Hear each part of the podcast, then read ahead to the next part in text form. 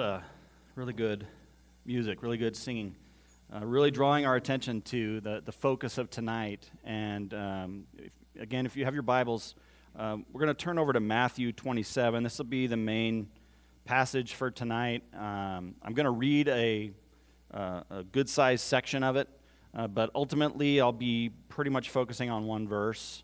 But I want to want to go through this just by way of reminder to us. Uh, it's uh, nothing we haven't heard before, but uh, if you're like me, you, you need reminders. You need to, to have this. Um, and, and God is, He's all about reminders. Many times in the scripture, He's told His people to tell their children, teach their children, remember me, remember what I've done. And that's what we're doing here tonight. Uh, so I want to draw your attention to Matthew chapter 27, and beginning in verse 11. And we'll go from there uh, through verse 54. Now Jesus stood before the governor, and the governor asked him, Are you the king of the Jews?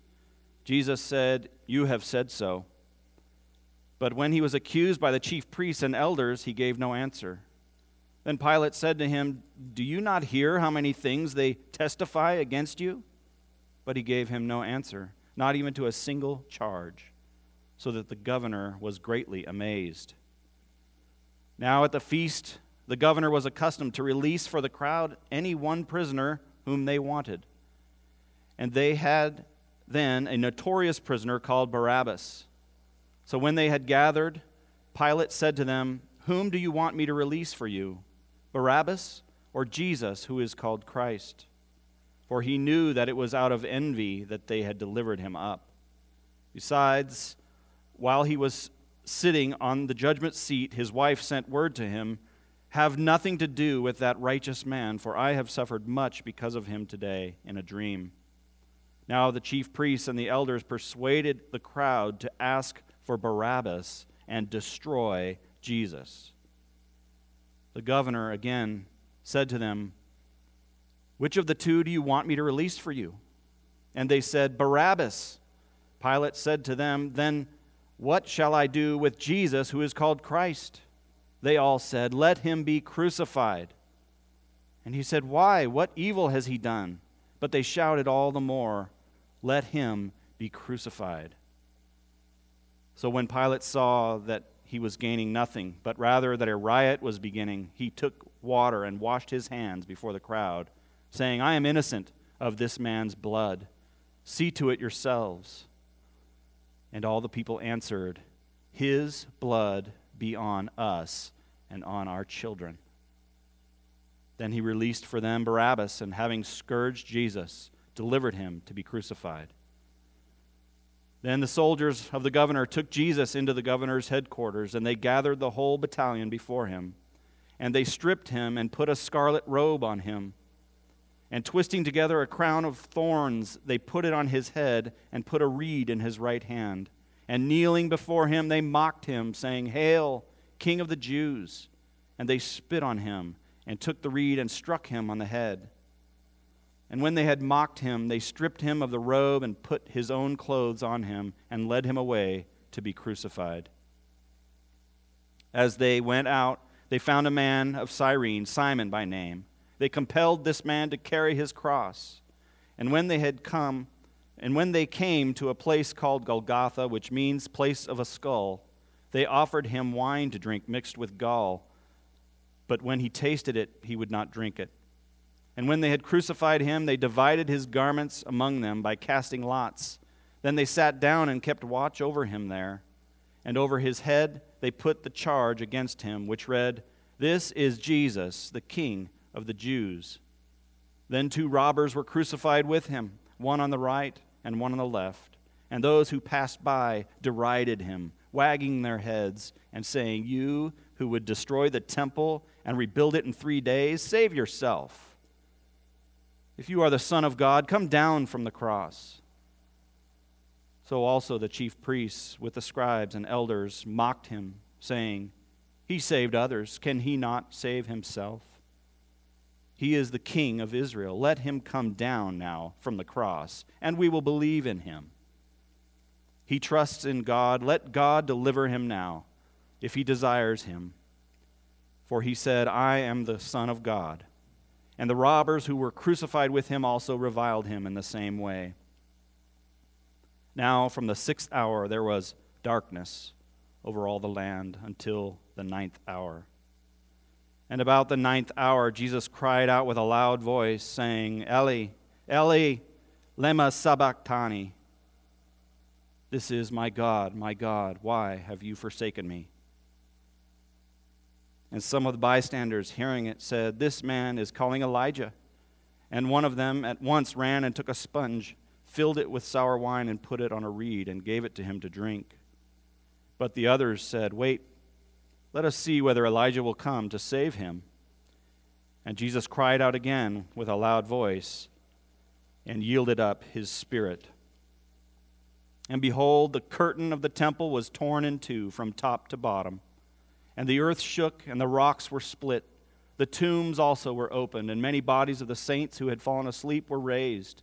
And coming out of the tombs after his resurrection, they went into the holy city and appeared to many.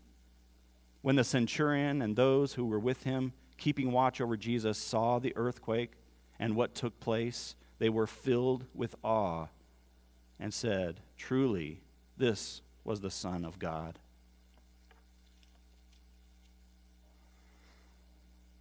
Never have more sobering words been written. We love stories and movies with dire circumstances being met with selfless sacrifice by one person for another.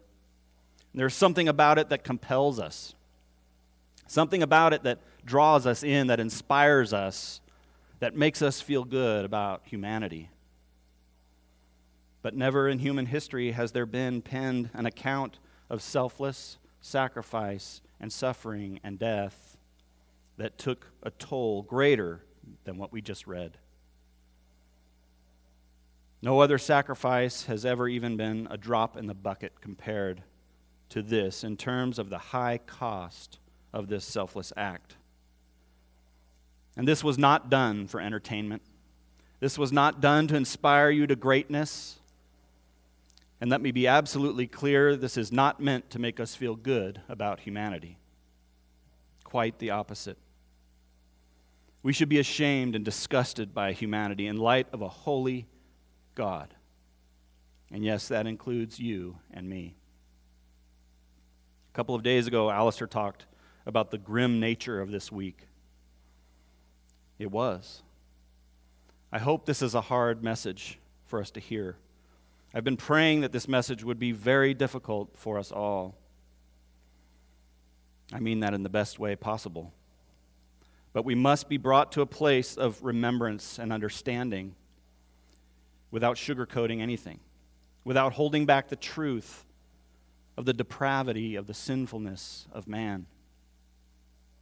You may say, people don't need to hear that they're sinners. Everyone knows that they're sinners. No, we don't. We think we're good. If you think people don't need to hear that they are sinners, then you've never read the Bible. Because God thinks we need to hear it. 66 books written over 1,600 years with never ending commentary on the sinfulness of man says we need to hear it. Some of you may think this is harsh, and it is. And I do not say these things to be dramatic or brave or for the sake of being shocking, but is because the wrath of God against sin is real.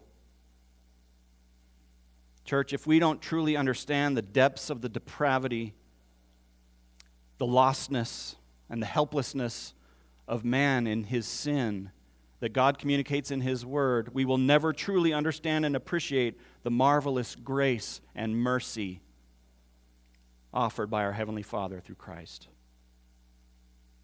It's like this you and I can be in an airplane 40,000 feet in the air and believe in the concept of a parachute and its ability to save, but if we never but we will never truly appreciate and understand our need for one until we fall from the plane. And let me tell you, man has fallen. And we should be scrambling for a parachute, but he thinks he can flap his arms enough to land safely. Years ago, I heard a sermon where Alistair Begg explained it this way It is because God's wrath is real that his mercy is relevant. Unless you have a real wrath, a real anger, the biblical concepts of long suffering, of mercy, and of grace are robbed of their meaning. It's so true. That is what I want us to see today that God's just wrath abides on sinners, and that when we understand what that means, we can understand God's grace and God's mercy. For Christians, this should be a sad but wonderful reminder of the hope we have in what Christ has accomplished for us on the cross at such great price. For those who have not trusted Christ as Savior, this should be a devastating and terrifying realization that you have fallen and need your sins forgiven. And no matter how hard you flap your arms, you have no way to accomplish it in yourself. But by the grace of God, through His Word today, He will open up your eyes and your heart to hear the truth. God has made the way. I read some passages of Scripture that told us some of what Jesus went through on His way to the cross.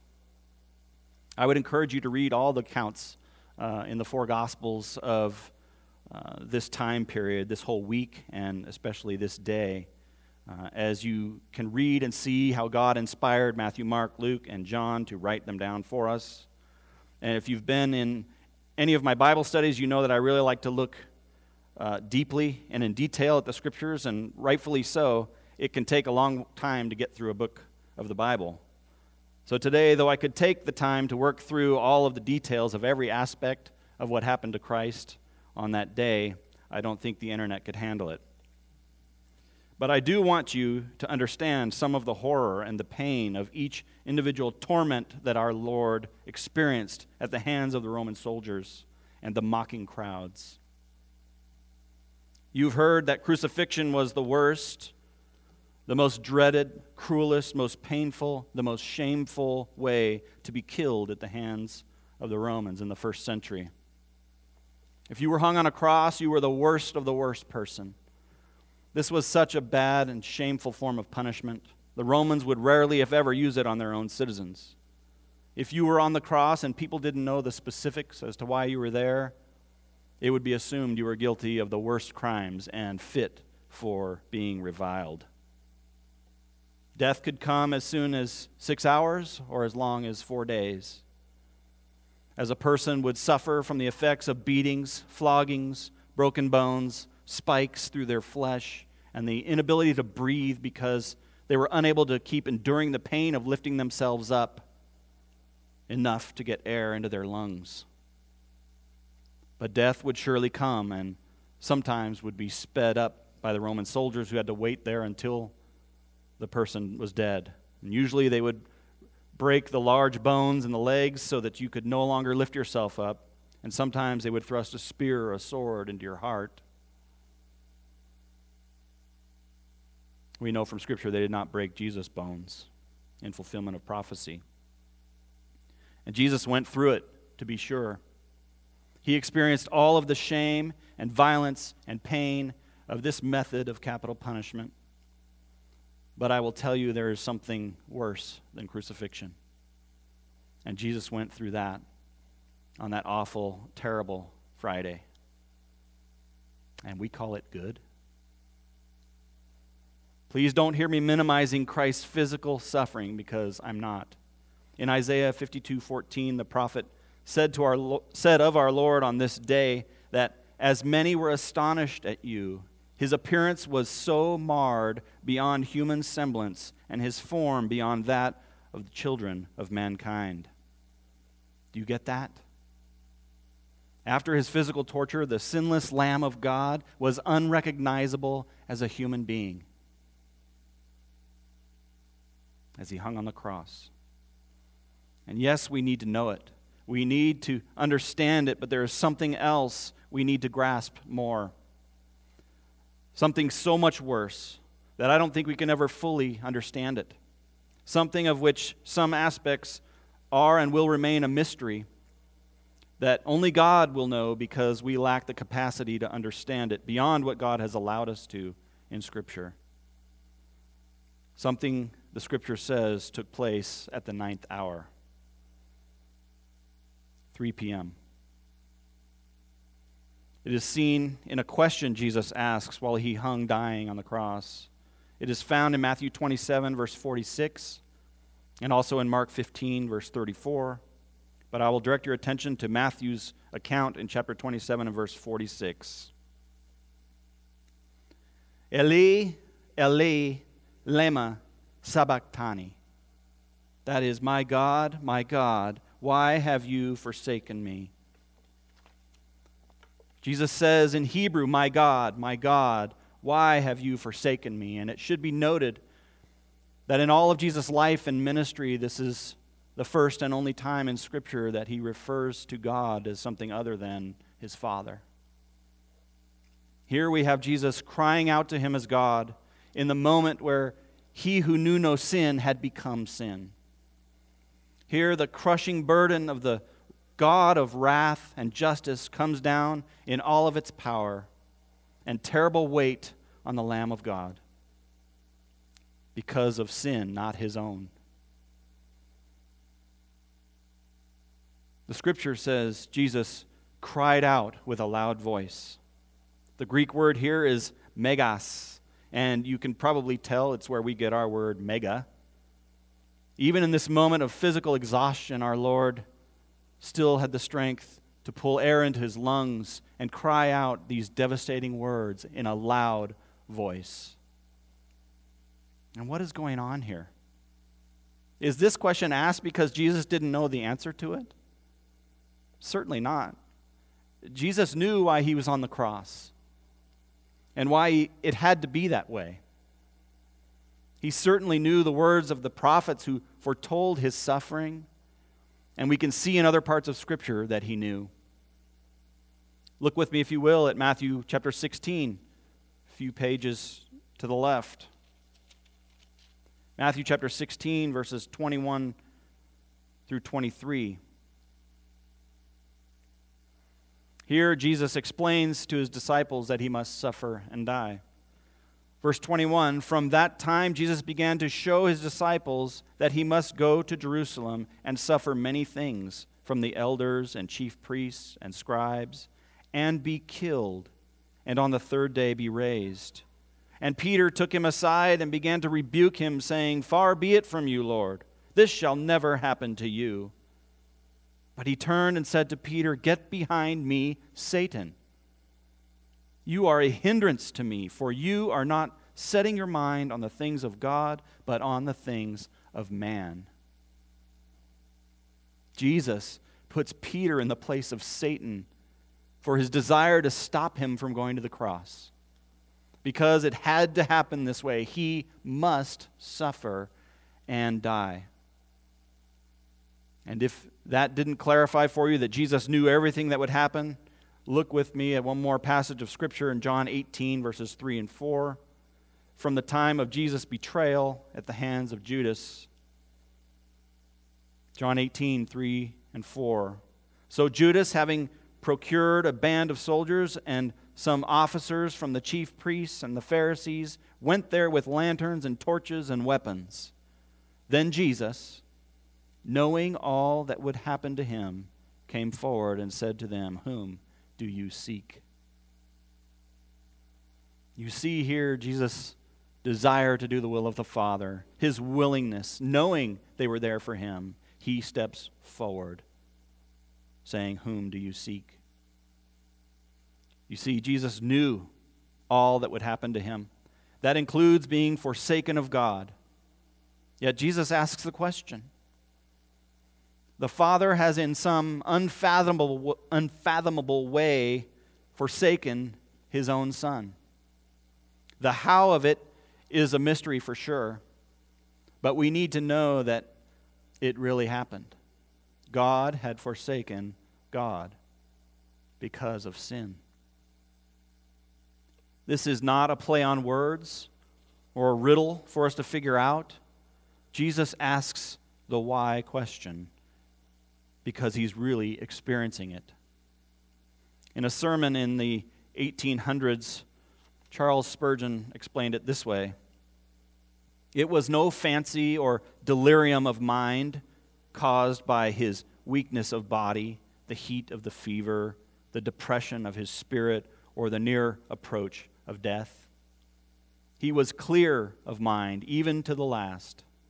He bore up under the pain, loss of blood, scorn, thirst, and desolation, making no complaint of the cross, the nails, and the scoffing. We read not in the Gospels of any, anything more than the natural cry of weakness I thirst. All of the tortures of his body he endured in silence. But when it came to being forsaken of God, then his great heart burst out into its lema sabachthani. His one moan is concerning his God. It is not, Why has Peter forsaken me? Why has Judas betrayed me? These were sharp griefs, but this is the sharpest. This stroke that has cut him to the quick. My God, my God, why hast thou forsaken me? It was no phantom of the gloom. It was a real absence, absence which he mourned. All that Jesus had known for eternity was complete and perfect fellowship with the Father. And now, for a brief time, that has been torn away from him. This loss of fellowship that has never been in eternity past and never will be again in eternity future has become a reality. God's eternal plan for redemption has culminated in this horrific moment that we call Good Friday. This is more than simply God cannot look on sin. He had indeed forsaken his own son. This is worse than God not looking. This is abandonment and judgment on sin. Nothing like the second person of the Trinity had ever known. Now we're back to why. And I think there are two answers to this question that I want you to consider and understand when Jesus asks God, Why has he forsaken him? The answer is, at the same time, because of you and for you because of you and me, and for you and me. This was not happening because of anything Jesus had done. There were many false accusations brought against Jesus, but they accused him of one thing they accused him of that was true was that he claimed to be the Son of God, making himself equal with God. They absolutely understood he claimed that. And this would only be sin for Jesus if it were not true. But it is true. He is God, the Son. They just refuse to believe it. For sure, this is a terrible moment for the Father and the Son and the Holy Spirit. But don't think that the Father is up in heaven sheepish, sheepishly standing by as these events just happen to Jesus. No, this is God's sovereign plan. Every aspect of it was ordained by God, planned by God, and orchestrated by God. The perfect, unblemished, sinless, righteous one is now, in this moment, doing the very thing that he came to do. That thing that has been necessary and prophesied about since the day Adam fell in his sin in the garden. The event that has been pictured in hundreds of thousands of bloody animal sacrifices at the hands of the Jewish priests. The thing that has been prophesied about for hundreds and hundreds of years, the sacrifice of all sacrifices. God intended all of it. From the manifestation of the Son in the flesh to his sinless life lived for us. From the kiss of betrayal by Judas to Peter denying him three times from the false and unjust trials before Caiaphas, Pilate, and Herod to every ounce of saliva spat upon our Lord's face. every blow from every fist, every thorn from the crown pressed down on his head, every slash of flogging on his back, every splinter from the cross he carried, every mocking word spewed out in hatred and despising, every spike driven through his flesh, pinning him to the humiliation of the cross, and yes, to his abandonment as he was forsaken by the Father and to his death. All of it ultimately planned and orchestrated by God in order to reconcile to himself all things, whether on earth or in heaven, making peace by the blood of his cross. In Colossians 1:20. You say, I don't know if I can believe God would do this to his own son. But God says he did. Isaiah 53 10 and 11 says, Yet it was the will of the Lord to crush him. He has put him to grief. When his soul makes an offering for guilt, he shall see his offspring. He shall prolong his days. The will of the Lord shall prosper in his hand. Out of the anguish of his soul he shall see and be satisfied. By his knowledge shall the righteous one, my servant, make many to be accounted righteous and he shall bear their iniquities. Why? Because of us and for us. Ask yourself the question why did the Father forsake the Son? That question should, should rise slowly like a hot air balloon and then hang there in the sky, seemingly going nowhere. And then look at your sin.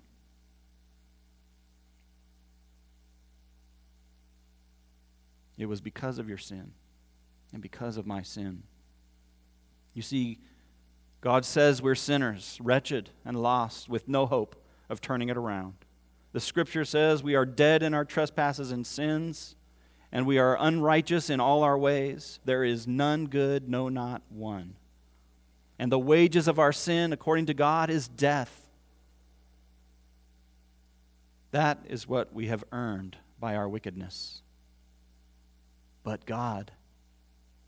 Through his righteous one, Jesus Christ will make the many to be accounted righteous, and he shall bear their iniquities. You see, you and I are the ones that deserve to be forsaken of God. You and I deserve to be crushed under his righteous wrath, but Jesus took our place. That is what happened when the Father forsook the Son. It was not only God's plan for Jesus to suffer physically in our place, but to be forsaken in our place because that is what we deserved. Let the word of God in Isaiah ring in your ears when you ask yourself why the Father forsook the Son.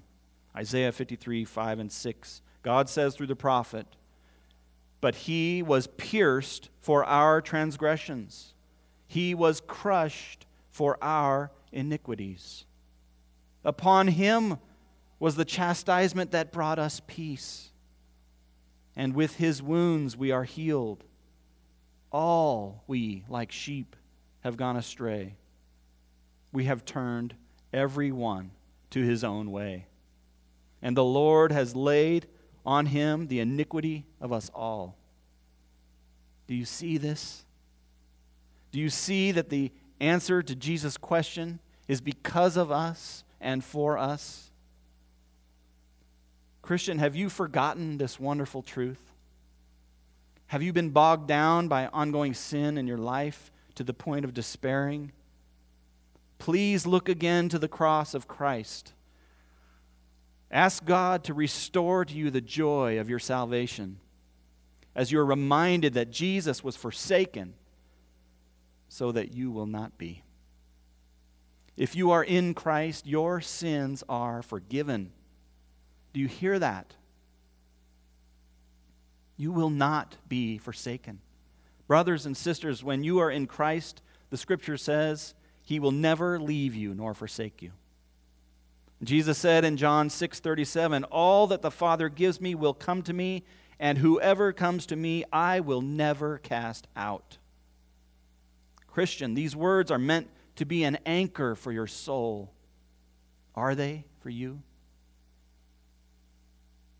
Some of you have not trusted Jesus Christ for salvation, and perhaps you're struggling with what's been said tonight. This message, the gospel message, is the good news of Jesus Christ. What I've been saying is that the wrath of God rests on every sinner apart from Jesus Christ. What Jesus did on the cross has secured salvation for those who will repent and put their trust in Him alone. In light of what you think about yourself, you cannot imagine God would not accept you. You might think a sinner is the guy who murders people or the guy who rapes people. And they are. But so are liars. The scripture says that all men are liars. It also says all liars will be in hell.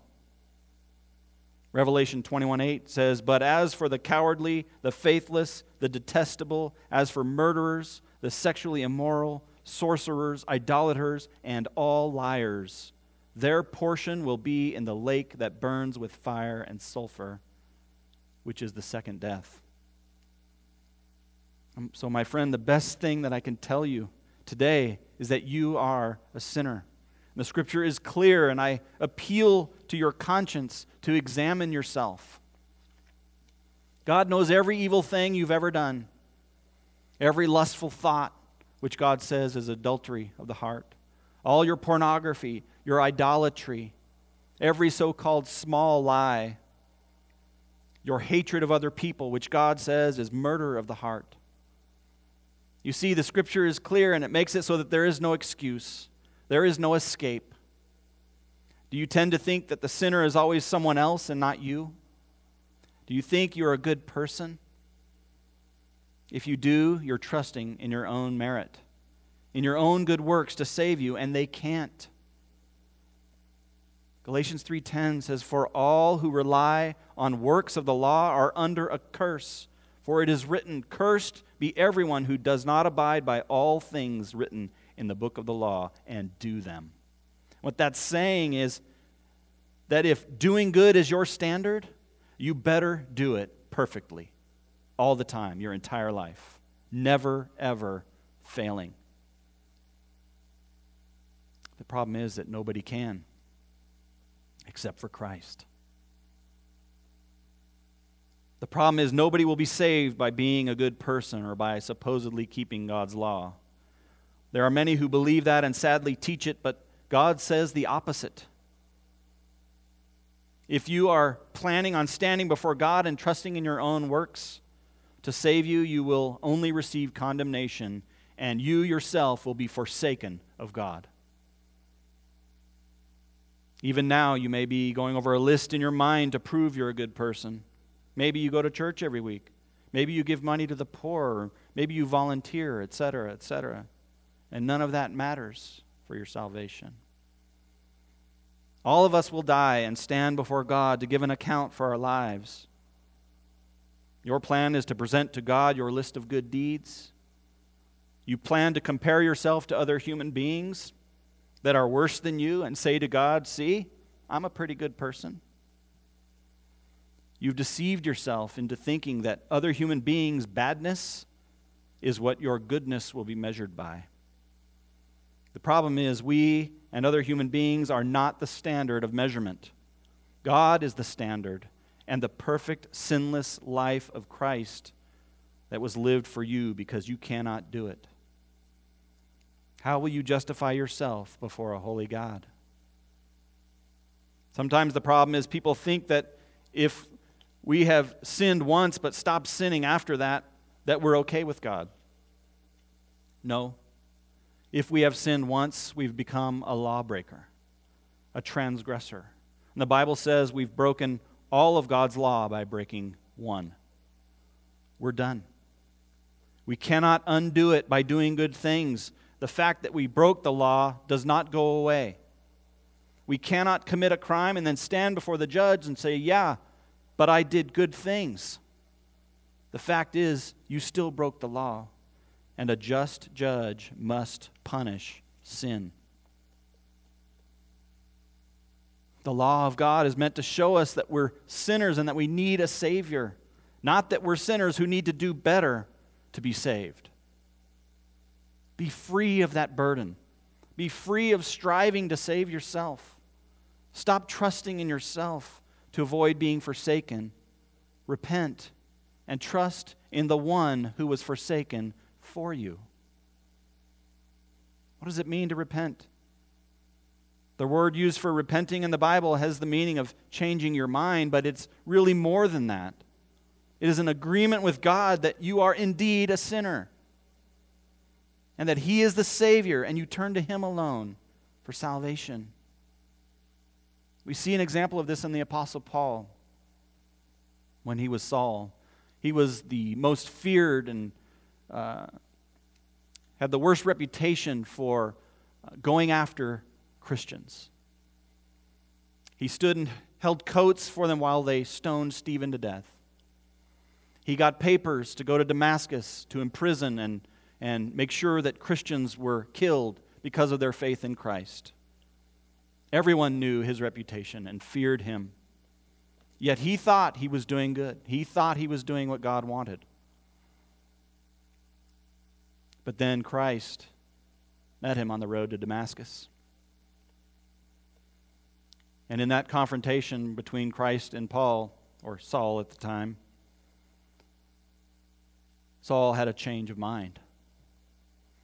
He came to the realization that everything he had believed before was false. A complete turnaround. This person changed so much because of uh, his faith in Christ now as Savior.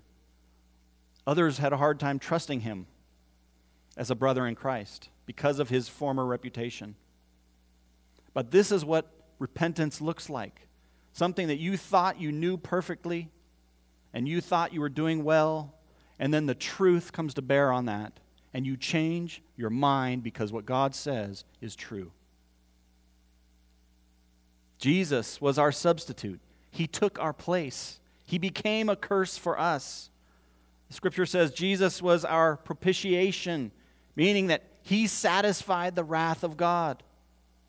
He has brought about peace between God and sinners. You must repent and put your trust in Christ alone for salvation.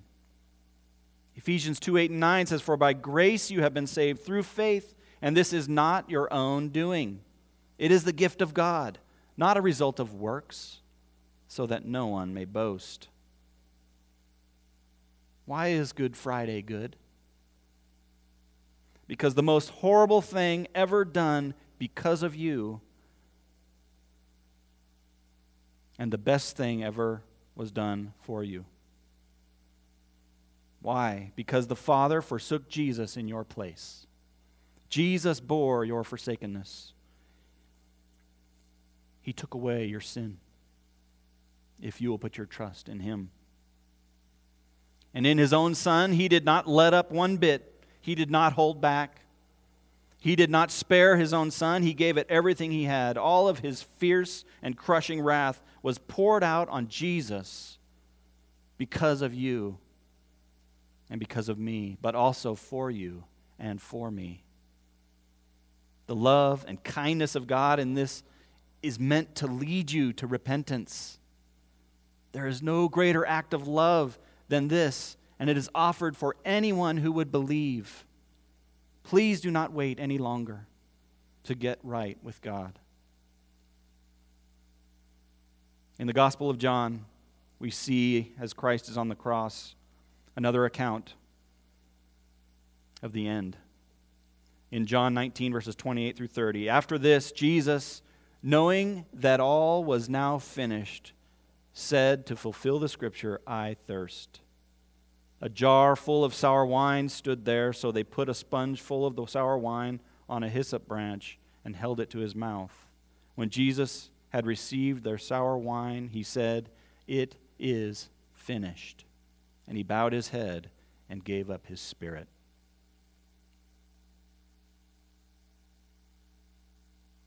It is finished. Christ did it. And Christians, you know that. Rest on that. It is, it is the rock of truth. And for those of you that don't know Christ, don't wait any longer. This is what we proclaim when we are going to do the Lord's Supper on Sunday. We proclaim Christ's death until he returns. And it's only equaled by the resurrection, which Brandon will preach about on Sunday. And we praise God for it. I want to, at the end here, have a song. We're going to play a song for you, and we'll put the words up on the screen. But I want you, if you, if you know this song, uh, while you're at home, sing it out. Sing it out loud. Um, if you don't know it, please read the words. Listen to the truth proclaimed in this song. It, it fits what we've talked about tonight, it wraps this all up. Uh, it's a beautiful song. I want you to, to take some time to uh, reflect on the words of this song, and then I'll close us in prayer.